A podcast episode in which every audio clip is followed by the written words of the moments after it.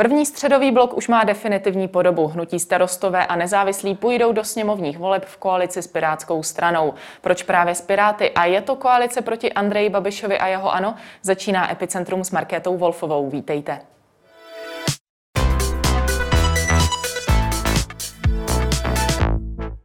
Ve studiu je se mnou předseda starostů a nezávislých Vít Rakušan. Dobrý den. Dobrý den, děkuji za pozvání. Vy jste opakovaně upozorňoval, že pro menší strany je stávající volební systém nevýhodný. Na jedno křeslo ve sněmovně potřebují více hlasů. Bylo tohle jednou z hlavních motivací, proč utvořit koalici třeba právě s Piráty? Určitě vytváření koalicí z tohoto důvodu hlavně vzniká. Prostě plítvat hlasy té současné opozice tím, že stan, který sice na preference roste, ale samostatně třeba dostane 8-9%, nepřekročí tu magickou desítku, od kdy začne vlastně ztrácet, nebo začne vlastně ten bonus přicházet těm stranám, které už mají víc, ale do těch 10% prostě ztrácíte. Já mám matematický model, my jsme získali 262 tisíc hlasů voličů v minulých volbách, měli jsme jenom něco málo přes 5%, a z toho tohohle počtu jsme jakoby 60 tisíc dali vítězi. A to je prostě něco, co si opozice, pokud chce nějakou změnu v této zemi, opravdu nemůže dovolit. Ale nebyl to jenom ten důvod samozřejmě, ale určitě i ta pragmatická úvaha tam byla. Hmm, vy jste na koaličním spojení pracovali přes půl roku.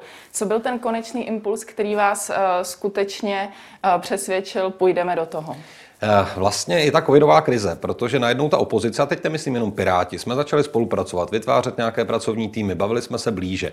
A my máme šestičlenný poslanecký klub. Když si představíte, že v těch šesti lidech máte zvládat těch 180 tisků, co jsou na schůzi, prostě nikdy se nestihne úplně všechno. A my jsme začali s Piráty sdílet nějaké know-how, začali blíže v květnu spolupracovat naše poslanecké kluby a ukázalo se, že ta spolupráce je dobrá, že na těch zásadních tématech v té sněmovně, hlavně v té krizové době, máme opravdu schodu a prostě jsme se sobě přiblížili. A tehdy jsme se s Ivanem Bartošem začali intenzivně bavit o tom, jestli dovnitř našich uskupení nezačneme diskutovat o nějaké možné koaliční spolupráci. Hmm, takže vás vysloveně spojila pandemie.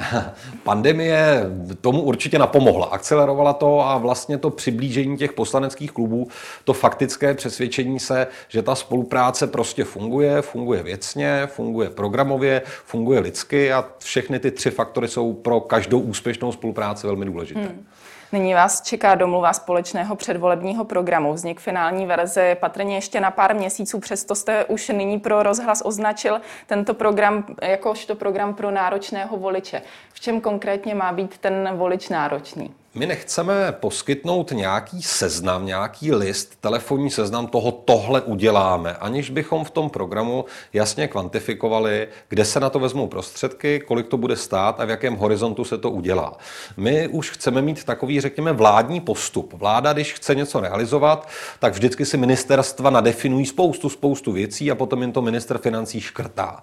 A my chceme podobně postupovat i u toho programu. Nadefinujeme si ty věcné záměry, které tady jsou, to, co si myslíme, že pomůže České republice, a potom finálně se půjde k naší expertní ekonomické komisi a ta bude kvantifikovat ty jednotlivé náklady té věci a bude odhadovat, jestli na to ta Česká republika má ve čtyřletém horizontu, v osmiletém horizontu, v desetiletém, v patnáctiletém. V této chvíli si prostě nemůžeme dovolit vytvářet program na čtyři roky. To je možná jedna z chyb tady v České republice, ta krátkodobost. Prostě nedostatek vize, nedostatek nedostatek pohledu do budoucnosti. A my chceme, aby ten program byl dlouhodobější, přičemž jasně definujeme, co je stihnutelné za ty čtyři roky. Hmm. Eh, přece jenom to volební období je na čtyři roky, takže se dá předpokládat, že ten volební program takto dává smysl. Určitě ano, ale eh, ten přesah tam chybí, protože občas mám pocit, že i ty strany do těch programů píší něco, co se líbí, ale sami vnitřně vědí, že za ty čtyři roky je to nestihnutelné. My bychom skutečně chtěli, aby ten program, a v tom je asi ta náročnost, měl to členění, nějaká dlouhodobá vize, strategie České republiky a to, co se opravdu musí udělat rychle, aktuálně první, druhý, třetí, čtvrtý rok.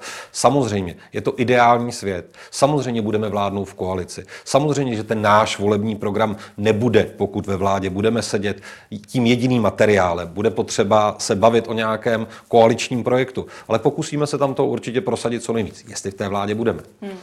Mezi vaše programové priority patří nízké daně, dostupná zdravotní péče v regionech, ochrana klimatu, inovace či transparentní vládnutí.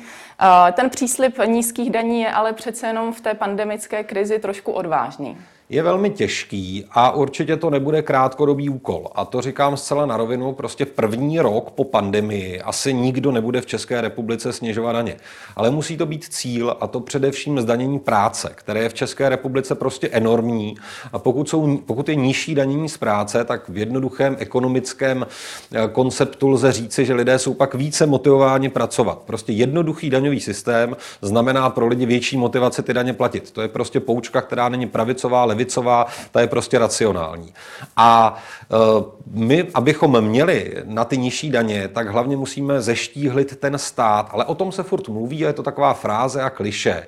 Ale jsou tady konkrétní metody. Prostě pokud se podíváme na Finsko, Estonsko, na ty země, které jsou inovativní, tak tam vidíte, že tou digitalizací, tím skutečným zrychlením té země ušetřili až nějaká 2-3% HDP ročně. To by v našem rozpočtu, když teď se to těžko vypočítává, on tak nabobtnal, ale představovalo určitě sumu přesahující 100 miliard korun. A to už jsou prostě zajímavé prostředky, které se potom nemusí vytahovat lidem z kapes. Takže vlastně by se do toho programu dala na první místo zařadit právě digitalizace. Digitalizace a vůbec jako zjednodušení toho státu, přiblížení ho člověku je prostě to, co potřebujeme. A to nám taky ta pandemie ukázala. Ona nám ukázala nejenom ve škole, jak je komplikovaná distanční výuka, že na to děti nebyly připraveny, školy nebyly připraveny, ale na to nebyl připraven ani stát. Najednou komunikovat bez toho, aby člověk stál tu frontu u přepážky na úřadě, prostě nešlo. Ukázalo se, a všichni jsme to zažili na, na těch onlinech, jak rozdílné připojení k internetu je v různých částech republiky. Prostě nějací členové předsednictva stan, většinou v těch venkovských regionech, se sotva mohli k nám připojit, vypadával zvuk, obraz a podobně.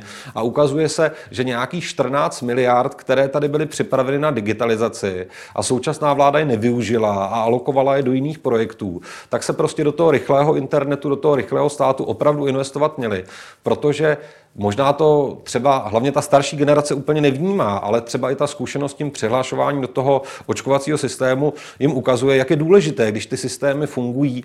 A prostě ta digitalizace, rychlý internet, to je železnice 21. století. Přesto ten přechod k digitalizaci určitě bude eh, minimálně zpočátku dost nákladná záležitost. Kde na to tedy vzít? To, jsou prost, to je ta investice. Já bych škrtal na velkých projektech, já bych nestavil kanály Dunaj Odra Labe. A samozřejmě my si musíme uvědomit, že v té pokrizové době jsou základní investice do té infrastruktury, moderní infrastruktury a do lidí. To znamená, musí se odložit některé velké rozvojové projekty, kdy jsou hezké, nějaké megastavby, které by České republice za té normální konjunkturální doby určitě pomohly, ale na to teď není. Prostě proinvestovat z krize znamená zeštíhlit stát, zmodernizovat ho, přiblížit ho lidem, nechat peníze samozprávám. To mimochodem také máme v našem programu, protože samozprávy už mají stavební povolení, umí se proinvestovat, ten stát je lopotný a ty projekty připravuje dlouho. No a, to, a digitalizace je tou investicí. Takže za nás opravdu se velmi dobře zamyslet nad tím, co je investiční strategie. A teď nechci útočit, ale prostě to, co nám současná vláda dala, ten seznam projektů z různých měst, kde by se mělo něco zainvestovat. A potom se ptáte těch starostů a jich se nikdo neptal. Pana starosty Michalika v Dolních Břežanech se nikdo neptal, jestli chce zimní stadion. A on jako starosta ho nechce. A v tom seznamu investic to je. Prostě připravit skutečný, moderní investiční plán České republiky, který nebude takhle široký, jako má současná vláda, bude takhle široký, ale budou tam ty opravdu prorozvojové projekty podporující inovace, podporující digitalizaci, modernizaci. Ale to samozřejmě určitě peníze stát bude, ale dá se šetřit na jiných nesmyslech. Hmm. Řada politologů a odborníků se shoduje na tom, že Piráty řadí spíš doleva, zatímco stan doprava. Vy už jste v médiích několikrát s Ivanem Bartošem mluvili o schodě zhruba v 70%. Zmínili jste také to, že vaše strany spojuje vznik tak říkajíc od spoda. Co ale těch zbývajících 30%, co jsou ty věci, na kterých se neschodnete? Jestli mohu, já ještě zareaguju na tu levici, pravici. Eh, my jsme se dlouhodobě stan definovali a vždycky jsme se tak definovali jako pravý střed. To znamená, někteří naši lidé se cítí autenticky jako středová politická síla, někteří eh, viděli eh, ten svět více doprava, především třeba lidé z Prahy a podobně. Tam ta organizace se takto definovala dlouhodobě. Piráti sami sebe definují prostě jako středovou stranu a já si myslím, že právě ten 70% schodný program může představit něco, něco, co v České republice vlastně nikdy nebylo. Silné středové uskupení. Uskupení racionálního středu, protože když se podíváte historicky tu roli, jakoby plnila KDU ČSL, ale nebyla nikdy žádnou zásadní silou a vždycky se tady hrálo na té linii levice-pravice. Potom do toho vlítlo hnutí ANO, které začalo jako pravicové hnutí a posunulo se úplně jinam a vlastně tu definici nějaké pravice a levice v České republice v podstatě rozbilo. A proto my se definujeme jako racionální středová síla a myslím si, že i těch 70% programu tomu odpovídá a těch 30%. My jsme si od začátku řekli za prvé, že budeme mít dva oddělené poslanecké kluby, ale půjdeme spolu do vlády nebo spolu do opozice. Jinak by to byl podvod na voličích. A potom máme povoleno hned na začátku v té koaliční smlouvě prostě těch 30% programů si naplňovat třeba i v poslanecké iniciativě, třeba proto hledat i jiné partnery. A od začátku lidem říkáme a tak jim tu koalici vysvětlujeme, my se nevzdáváme svých značek. To by naše starostové prostě nepřipustili. V komunálu, v kraji určitě budeme kandidovat zvlášť, někde třeba uděláme koalici, někde ne. K tomu nás ta smlouva nezavazuje.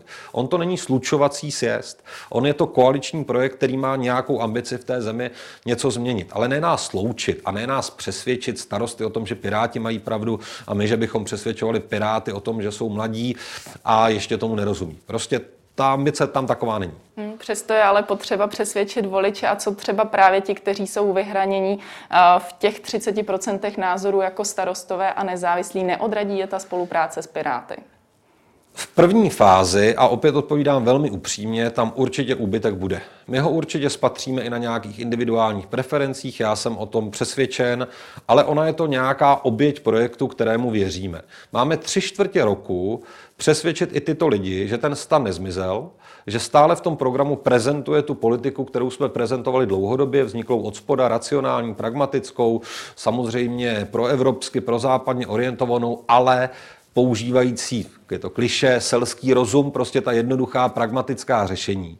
A je, my chceme ty voliče přesvědčit o tom, že i v koalici s Piráty tohle nijak nezaniká a naopak, že stan může výrazně posílit, že v té koalici je vlastně schovaný i prorůstový potenciál pro naše hnutí. Nebude to určitě jednoduché, na druhou stranu věřím tomu, že ta koalice, a ono se tomu někdy říká e, jako synergický bonus, pokud prostě se někdo spojí, tak určitě určitá část voličů jakoby ocenila, že tady došlo k nějakému zajímavému spojení a třeba do té doby nevolila ani Piráty, ani stan, ale to spojením z nějakého důvodu přijde zajímavé.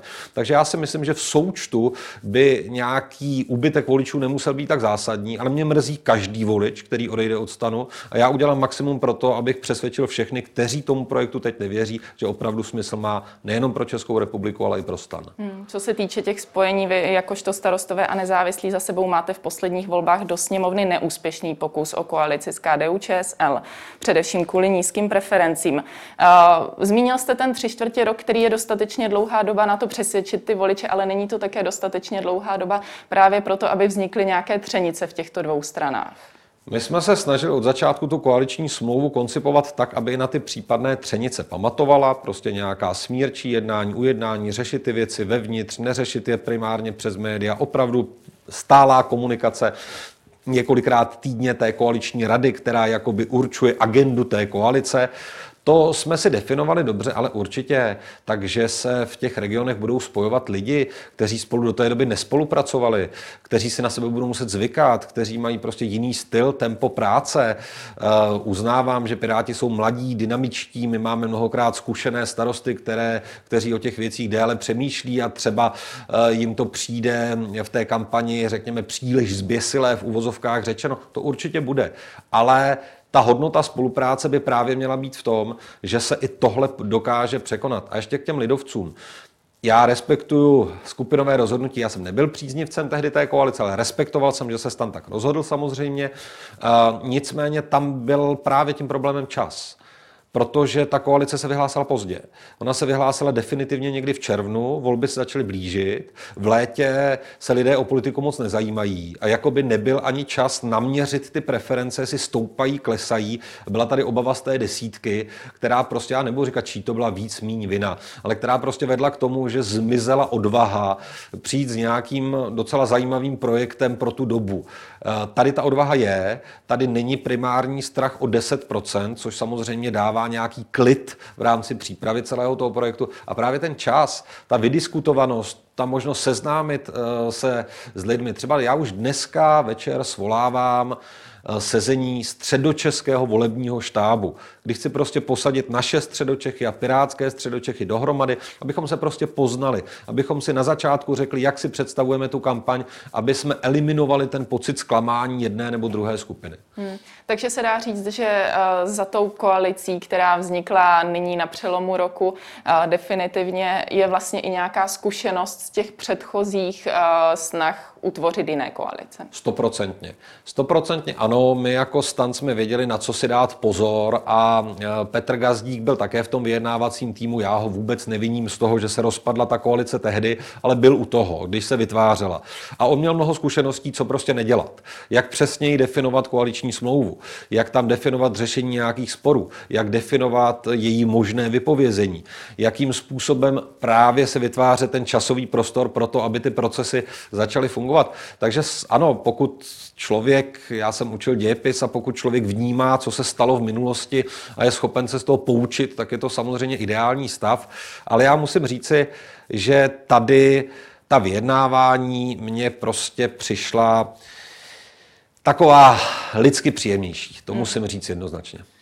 Premiér Babiš označuje Piráty v poslední době všelijak, extrémní levice, neomarxisti, největší ohrožení země, promigrantská parta, podporovaná z Evropského parlamentu. Co říkáte na tyto názory právě v době, kdy s nimi uzavíráte koalici? Strach má velké oči. Prostě oči pana premiéra se zvětšily, protože ten strach má. Má poprvé strach, že tady nemusí zvítězit, že tady nemusí vládnout. Ten pohled na preference v posledních letech uklidňoval, stále velikánský náskok, vlastně pohoda, možnost vytváření nejrůznějších spojenectví pro budoucnost a najednou tady vznikají dva opoziční bloky, z nichž jeden může ty volby dokonce vyhrát. Tak samozřejmě on jako vytipoval jako největší nebezpečí Piráty, proto se proti něm tolik vymezuje. E, ty chápe jako největší konkurenci v té koalici se stanem o to více. E, ty útoky budou přicházet a jsou legrační. Když prostě bývalý konjunkturální komunista, možná spolupracovník STB, prostě člověk, který je namočený v té minulosti evidentně už jenom tím, že kvůli své kariéře do té strany stoupil, který evidentně přetáhl voliče komunistům a sociálním demokratům, prostě to je teď jeho zásadní elektorát, protože jim ho vzal za ta léta, se o někoho opírá, že neomarxista. Mně to prostě přijde tak legrační. Já bych možná pana premiéra vyzkoušel, jestli by uměl pěti větami definovat, co je neomarxista. Já jsem Ivana Bartoše poznal a já neomarxistu určitě definovat umím a on jim rozhodně není. On je politikem pro budoucnost, on je moderním člověkem, který je liberální, je zakotvený v tomhle parlamentním demokratickém prostředí a rozhodně nic měnit nechce, ale jo, ať se pan premiér bojí, je to dobře. Je tedy tou hlavní motivací porazit právě Andreje Babiše a jeho hnutí ano? Takhle se to nesmí ani o tom takhle nesmíme uvažovat. Prostě motivací je skutečně vytvořit do května takový program, který lidi v této zemi natchne. A natchne jich nejvíc. Pokud jich natchne nejvíc, největší počet lidí ze všech voličů, tak potom ty volby vyhrajeme a tím pádem i porazíme Andreje Babiše. Ale my tu kampaň, a já bych ani jméno Babiš nezmínil, kdybyste se vy explicitně nezeptala, protože my nechceme vést kampaň proti někomu. My chceme vést kampaň pro něco. My nechceme ani proti tomu druhému opozičnímu bloku, odkud občas vůči nám přicházejí nějaké výpady a nálepky. Je to zbytečné. Pojďme se porvat regulérně ve volbách s tím, že nabídneme kvalitní lidi, nabídneme kvalitní program a v ideálním případě s tím druhým blokem budeme spolupracovat na vládní úrovni. V ideálním případě se staneme vítězi těch příštích parlamentních voleb. Ale to přeci děláme proto, aby ta země vypadala jinak. To neděláme proto, aby jeden člověk odešel. Hmm.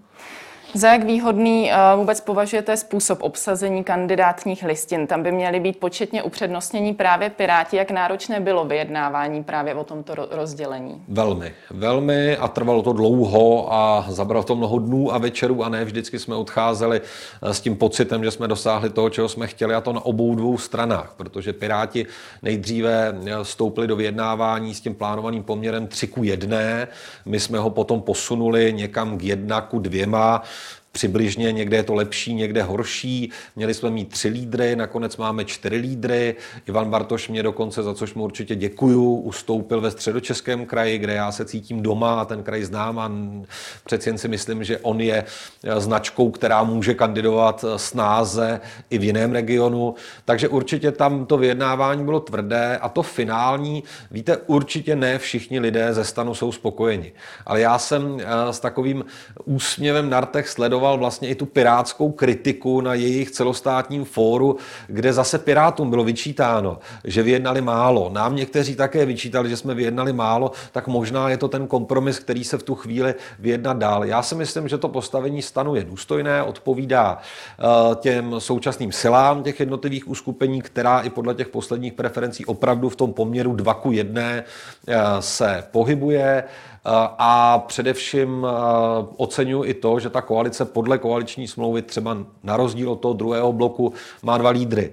Má lídra Ivana Bartoše, má lídra mě, přičemž on je kandidátem na premiéra, ale jsme připraveni se i v těch televizních pořadech před volbami prostě střídat, zastupovat, aby skutečně bylo vidět, že ten koaliční projekt je dílný, že tam jsou oba dva ty subjekty zastoupeny. A myslím si, že to může být i výhodné, že každý z nás třeba osloví trošku jinou skupinu voličů. Hmm.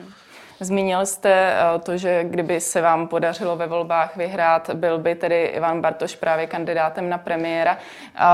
Několikrát jste také eh, zmiňoval v eh, předchozích dnech, že vy byste měl zájem o post ministra vnitra. Co jiné posty? Máte třeba už i v hlavě jiné obsazení těch dalších ministerských křesel? Já řeknu klidně nahlas posty, které by stanu slušely a kde máme dlouhodobou zkušenost. To ministerstvo vnitra, Týká se bezpečnosti, integrovaného záchranného systému, ale na to se často zapomíná. Ono to není nějaké ministerstvo strachu, ono by to mělo být ministerstvo bezpečí a jistoty.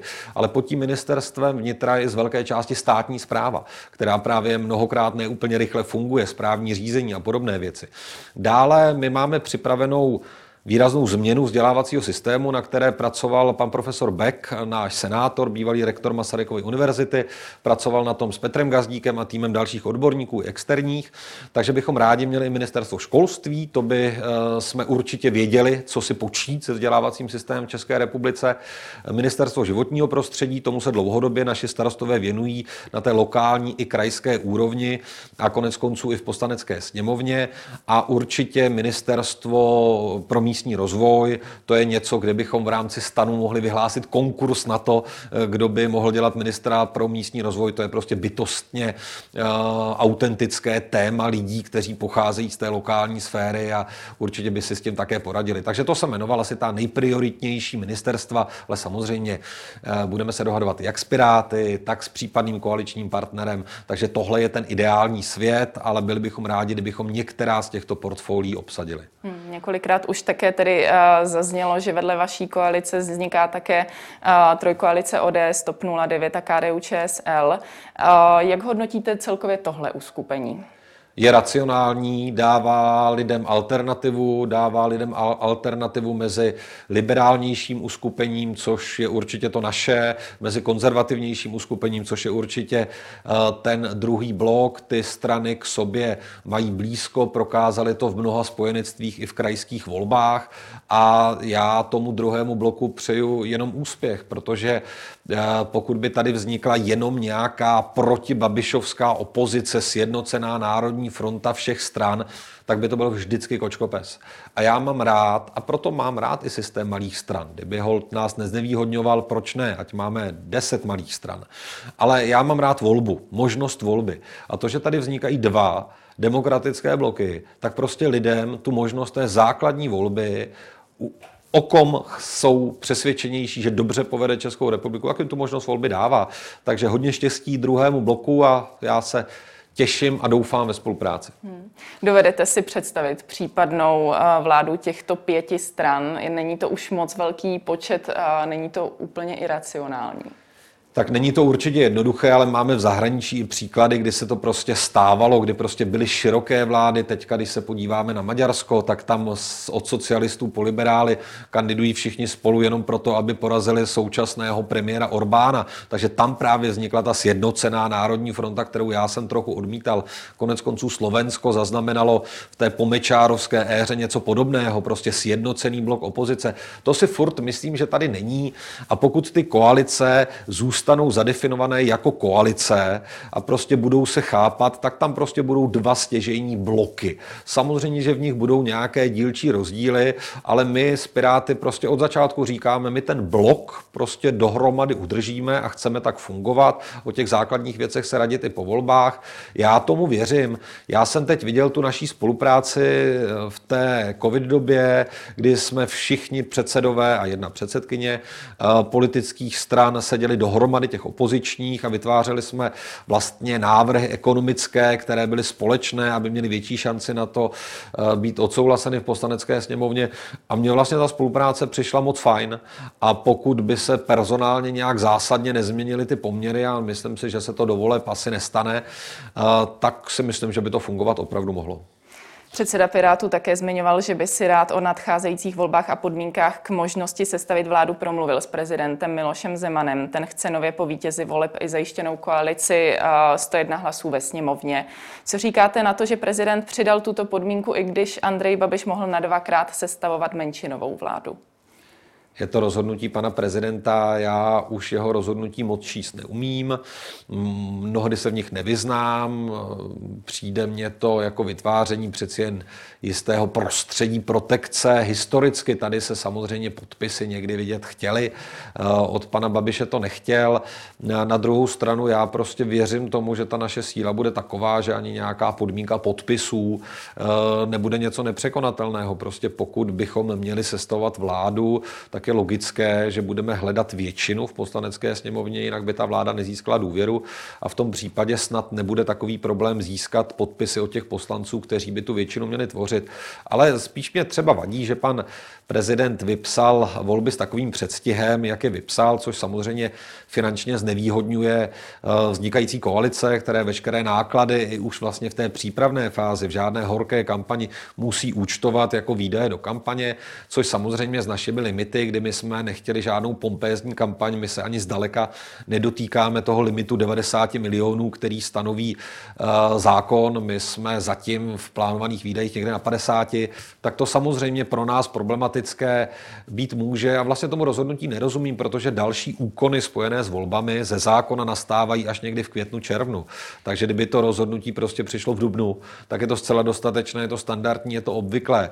Ale já jsem rád, že Ivan Bartoš jde za panem prezidentem prezidentem, eh, protože je na místě, aby člověk, který má ambici, být v té nejvyšší exekutivní funkci s panem prezidentem, který bude rozhodovat o tom, kdo bude sestavovat vládu, prostě mluvil. A je dobré nevzkazovat panu prezidentovi nějaká tvrzení přes média, setkat se s ním a zeptat se ho na to. Takže já jsem s tím komfortní, já to schvaluju, že Ivan za panem prezidentem jde. Hmm, bylo právě uh, to vyhlášení termínu voleb uh, s takovým předstihem i jedním z důvodů, proč vy jste přišli tak br- brzo s tou koalicí právě třeba kvůli i tomu, aby to bylo zavčas, eh, co se týče kampaně? Uh, ano, tak takhle, má to více důvodů. Tak teď jsme samozřejmě zrychlili ty procesy, abychom splnili zákon, protože pokud pan prezident to vyhlásí, já nechci unavovat nějakými detaily, ale ty strany musí mít volební účty. Takže my jsme na tu krátkou dobu, kdy jsme vyhlásili koalici, museli založit vlastní volební účet hnutí stan, který rušíme, protože teďka bude dohromady fungovat ten společný koaliční účet. Takže ty technikálie nebyly jednoduché, ale my jsme ji vyhlásili tak brzo proto, aby prostě se zapsala, aby prokázala svou životaschopnost, aby prokázala to, že něco nabízí, aby se stačila ustavit skutečně do té síly, která může vyhrát volby. A na to potřebujete spoustu práce a spoustu času. Ono to možná někdy zvenku není vidět, ale pokud člověk v té politice chce uspět, tak si to opravdu musí, musí odpracovat. Prostě naši voliči nejsou hloupí a oni hlasy někomu nedávají zadarmo. A my je chceme přesvědčit, že si ho zasloužíme. Prezident Zeman nedávno v pořadu Blesk eh, s prezidentem v Lánech uvedl, že opozice vždy kritizuje vládu, ale lze tedy počítat s tím, že ji bude kritizovat i právě kvůli epidemii. Kdyby nebyla epidemie, kritizovala by ji za něco jiného. Je něco, za co byste vládu eh, spíš naproti tomu velice pochválil? Určitě ano, já bych dokonce pochválil jednoho ministra. Já bych eh, pochvál přeze všechny výhrady, které se v covidu objevují, pana ministra Plagu. Eh, on je člověkem, který opravdu má velmi pevný názor na to, jak by školství České republice mělo vypadat. A z mého pohledu je ten názor z nějakých 80-90% správný. On měl pouze tu smůlu, že seděl ve vládě, kde neměl tolik prostoru, kolik by si zasloužil. Možná byl slabší v tom, že si ten prostor nedokázal uhrát, ale názorově je to pevně zakotvený minister, který prostě tomu školství rozumí. A já si troufám říct, že je to jeden z těch opravdu nejlepších porevolučních ministrů školství, eh, které jsme, které jsme kdy měli. Pochvál bych ho za růst platu pedagogů. Eh, to je určitě věc, která je viditelná a která se tady odehrává. Konec konců i zákon o financování regionální regionálního školství. Takže ta oblast školství, přestože teď v pandemii mohly být nějaké věci jinak, ale ptala jste se na chválu, tak ta oblast školství se určitě v určitých aspektech posunula pozitivním směrem. Bohužel těch moc jiných oblastí, kde by ten vývoj byl opravdu pozitivní k nějaké vizi, která souzní s tím, jak stan vidí svět, moc není. Když se dívám na Ministerstvo pro místní rozvoj, na Ministerstvo životního prostředí, to jsou opravdu tristní výkony, nemluvě teď o těch aférách s Bečou a podobně. Eh, suma sumárum bych vládu až tak dobře nehodnotil, ale určitě by se dílčí věci, za které bych vládu pochvál, našly. Hmm.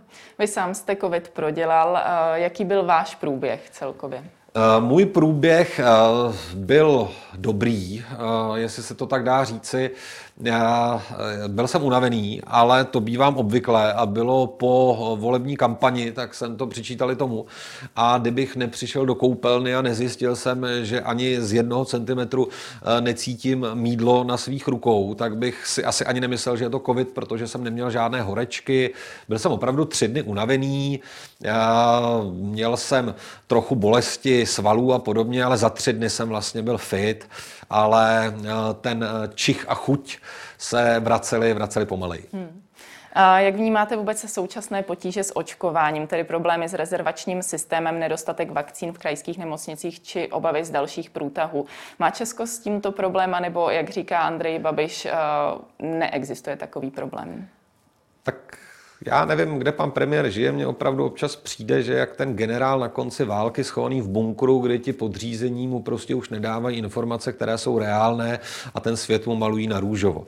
Přeci ty problémy musí vidět. On musí vidět, že ten rezervační systém, ano, někteří lidé, on říká, no 80 lidí se zvládlo zaregistrovat. Do mé poslanecké kanceláře přišla plačící dáma z Kolína v pondělí, kdy já tam pravidelně sedím, že jí to prostě nejde. Takže my jsme jí od nás, kanceláře, se pokoušeli pomoci s tím rezervačním systémem. Tak jsem se osobně podíval, jak vypadá. Je uživatelsky nepřívětivý, neintuitivní. Skutečně tam třeba ta paní měla hlášku, aby se znovu přihlásila za několik dní a když to zkusila za tři hodiny, tak to šlo. Takže i tato informace, která tam přicházela, prostě byla špatná. Že operátoři nevěděli, že tady bude nějaký SMS-kový nával ve vzduchu, no tak to je prostě absolutní logistické pochybení, protože na to mohli být samozřejmě připraveni. Že třeba moje město Kolín nebylo první den v systému, a lidé 80 plus dostávali rezervace v Pardubicích, v Hradci Králové, v Praze, koukali na to, jak blázni, když tam mají docela dobrou krajskou nemocnici na kraji města a teďka najednou měli jet ohrožená věková skupina vlakem někam do Pardubic. Další věc, ten rezervační systém vygeneroval už nějaká místa na únor pro seniory. Teď se ukazuje, že vakcíny bude méně, než se předpokládalo. A nikdo není schopen říct, a my jsme potom s mým týmem včera pátrali, ani odborníci nejsou schopni říct, jestli ti lidé, kteří pracně dostali to místo v únoru, budou automaticky posunuti přebukování někam na březen, nebo jestli se prostě ten únor vymaže, protože nejsou vakcíny. A zase si budou muset sednout počítači a znovu se rezervovat. A řekne jim to někdo? Přijde jim nějaká informace? Dozvědí se to? Jak se to dozvědí? Ten systém bude nějak zpětně komunikovat, někdo jim napíše. Prostě ten uživatelský diskomfort pro tuhle nejohroženější skupinu, pro ty lidi, kteří nemají tolik zkušeností s počítači, prostě ne všichni mají vnuky, kteří si s nimi mohou sednout a zvládnout to. Teď města na vlastní náklady, pan starosta Koubek, Praha Libuš, teďka poskytuje lidem servis, že jim radnice se pokouší, úředníci radnice se pokouší zaregistrovat své seniory, kteří to prostě nezvládli. Takže jako ta lokální sféra zase sanuje něco, co by mělo fungovat automaticky. A proboha, já nechci být kritik za každou cenu. Samozřejmě systém může mít z začátku problémy. Může spadnout, může být problém se přihlásit, ale nemá mít strukturální problémy. Problémy toho, že ta jeho funkčnost je opravdu omezená a nikdo neumí vysvětlit, jak systém, který vláda představí, vlastně funguje. A hlavně tento očkování je problém samo o sobě, pokud eh, říkal pan minister Blatný, s kterým má mimochodem dneska schůzku a budu se na to osobně ptát, eh, říkal, že bude očkováno 100 tisíc lidí denně. A teďka se říká, že té vakcíny je málo a bude očkováno v jednotkách tisíc. Přičemž ještě některé kraje, a já jenom doufám, že v tom není politická protekce, protože zrovna to jsou třeba ty kraje, kde vládnou starostové a nezávislí jako hejtmani, tak prostě najednou mají menší přístup k vakcínám eh, než ty ostatní, nebo dostávají nižší počty. Je prostě zmatek v tom, jakým způsobem se ta vakcína eh, vůbec určuje pro ty jednotlivé kraje. A poslední věc, já budu po panu ministrovi chtít, abychom skutečně dostávali pravidelný denní, denní report uh, o tom, kolik lidí bylo proočkováno, ale i pravidelný denní report, kolik vakcín bylo znehodnoceno, že se nestačili vyočkovat, protože to přeci ukazuje taky úspěšnost nebo neúspěšnost té vládní logistiky. Pokud se vakcíny vyhazují, nebo se pak musí očkovat úředníci, nebo běhají lidé po chodbách nemocnice a tajně šeptají, pojď se nechat oočkovat, protože nám tady zbyly nějaké vakcíny. Ano, nějaké vždycky zbydou, ale kolik? Jaká jsou ta procenta? A tam někdo dá nějaký screening toho, kolik lidí je opravdu proočkováno, kolik lidí se proočkuje v únoru, jaká je dělba vakcíny na jednotlivé kraje a kolik té vakcíny nám zbývá, protože je prostě znehodnocena, nepoužila se v tom čase, v kterém se použít musí. To jsou jednoduché otázky. To není žádné opoziční házení klacků pod nohy. To jsou přece jednoduché otázky, na které bych se ptal jako starosta, kdybych měl nějakou logistiku na starosti, tak si zavolám lidi okolo sebe a budu se na tyhle otázky přesně ptát. A my je zatím nemáme. My jenom slyšíme to obrovský úspěch a pan Zurela dostane vyznamenání. Takže všechny tyto komplikace, které jste zmínil, eh, se za vás nedají eh, nazvat vysloveně jako eh, porodní bolesti, které jsou běžné při podobných projektech. Ale porodní bolesti tam určitě být mohou. Vláda by ovšem měla být eh, skutečně taková v té chvíli, že slyší ty výhrady. Slyší výhrady hejtmanů, kteří to prostě konzumují. Já vím, že prostě dřív bylo víc hejtmanů, ano, teď jich moc nezbylo. Ta situace se změnila, jsou tam hejtmani napříč politickým spektrem. Ale ať někdo slyší tu praktickou zkušenost. Já jsem, a to je dohledatelné, před dvěma měsíci ve svém proslovu k prodloužení nouzového stavu se ptal pana ministra Blatného bez odpovědi, jestli jsou připravena očkovací centra. Říkal jsem mu, že v Německu, v Berlíně už jsou čtyři připravená, že v Bavorsku je 2500 doktorů, kteří budou jenom očkovat a ptal jsem se, kdo bude očkovat. Pokud to budou dělat praktici, nestihnou to. Budou to dělat pět hodin denně a ti ostatní lidi, kteří bude bolet za krkem, záda v krku, prostě se nedostanou ani na řadu. Bude to kolaps zdravotního systému. Pokud budete očkovat v nemocnicích, kde ti lidé v té nejohroženější skupině budou čekat. Ve frontách, na chodbách, v tom nejinfekčnějším prostředí jsou připravená očkovací centra, kdo v nich bude očkovat. Nikdo nám neodpovídal. A to nebylo, že bychom byli nejchytřejší na světě. My jsme se jenom koukli, jak se to připravuje v cizině. A e, debatovali jsme o tom s odborníky, s lidmi z VISOPu, prostě, kteří dlouhodobě e, se vyjadřují k té očkovací strategii. A já se pana ministra Blatného dneska chci zeptat, ale bez nějaké prvoplánové kritiky. Ale máme už v tomhle jasno. Je už prostě úplně jasno, kdo v těch očkovacích centrech, která pomalu vznikají, bude očkovat.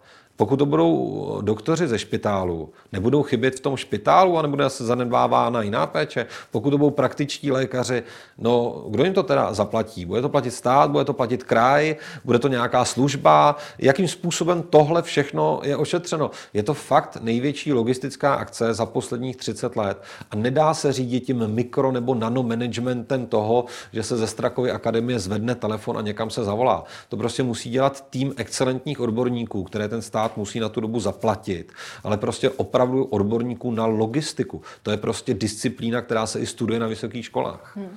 Jak byste tedy celkově zhodnotil covidová opatření, tak, tak jak jsou nastavená nyní? Premiér Andrej Babiš uh, uvažuje o rozvolňování ve chvíli, kdy budou v nemocnicích cca 2000 covidových pacientů. Jak třeba hodnotíte tuto hranici? Uh... Tady se nechci hrát na vše ználka. Já tu hranici říct neumím, ale skutečně bych vycházel z názoru specialistů, odborníků a především bych se dvě věci.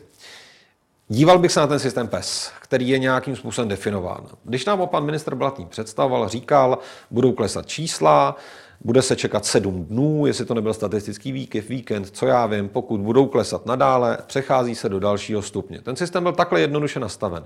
Takže moje otázka taky bude dobře, takže teďka pokud sedm dnů čísla budou odpovídat čtyřce, tak příští týden asi jdeme do čtyřky. Bez vytváření nějakých výjimek, nepředvídatelností, protekce, čehokoliv dalšího. Samozřejmě tady může být věc, která do toho zasáhne, pokud zdravotnictví, a já doufám, že ta čísla jsou, prostě bude evidovat nedostatek personálu, přeplněnost oddělení. Já jsem se sám informoval, přeplněnost oddělení není. Problém, který v našem zdravotnictví zatím je, jsou spíš ty ruce, protože máme mnoho unavených, nakažených, nemocných zdravotníků, musí se věnovat i něčemu jinému, takže schání se ty ruce, ta lidská síla, dobrovolníci a podobně. Pokud toto bude zajištěno, tak bych to rozvolňování, ne úplné samozřejmě, to je nesmysl, ale odpovídající tomu stupni 4 určitě podpořil. Tolik Vítra Kušan, díky za vaše odpovědi. Já děkuji za pozvání. A to už je pro dnešek z Epicentra vše. Nezapomeňte nás sledovat opět zítra od 15. hodiny. Na viděnou.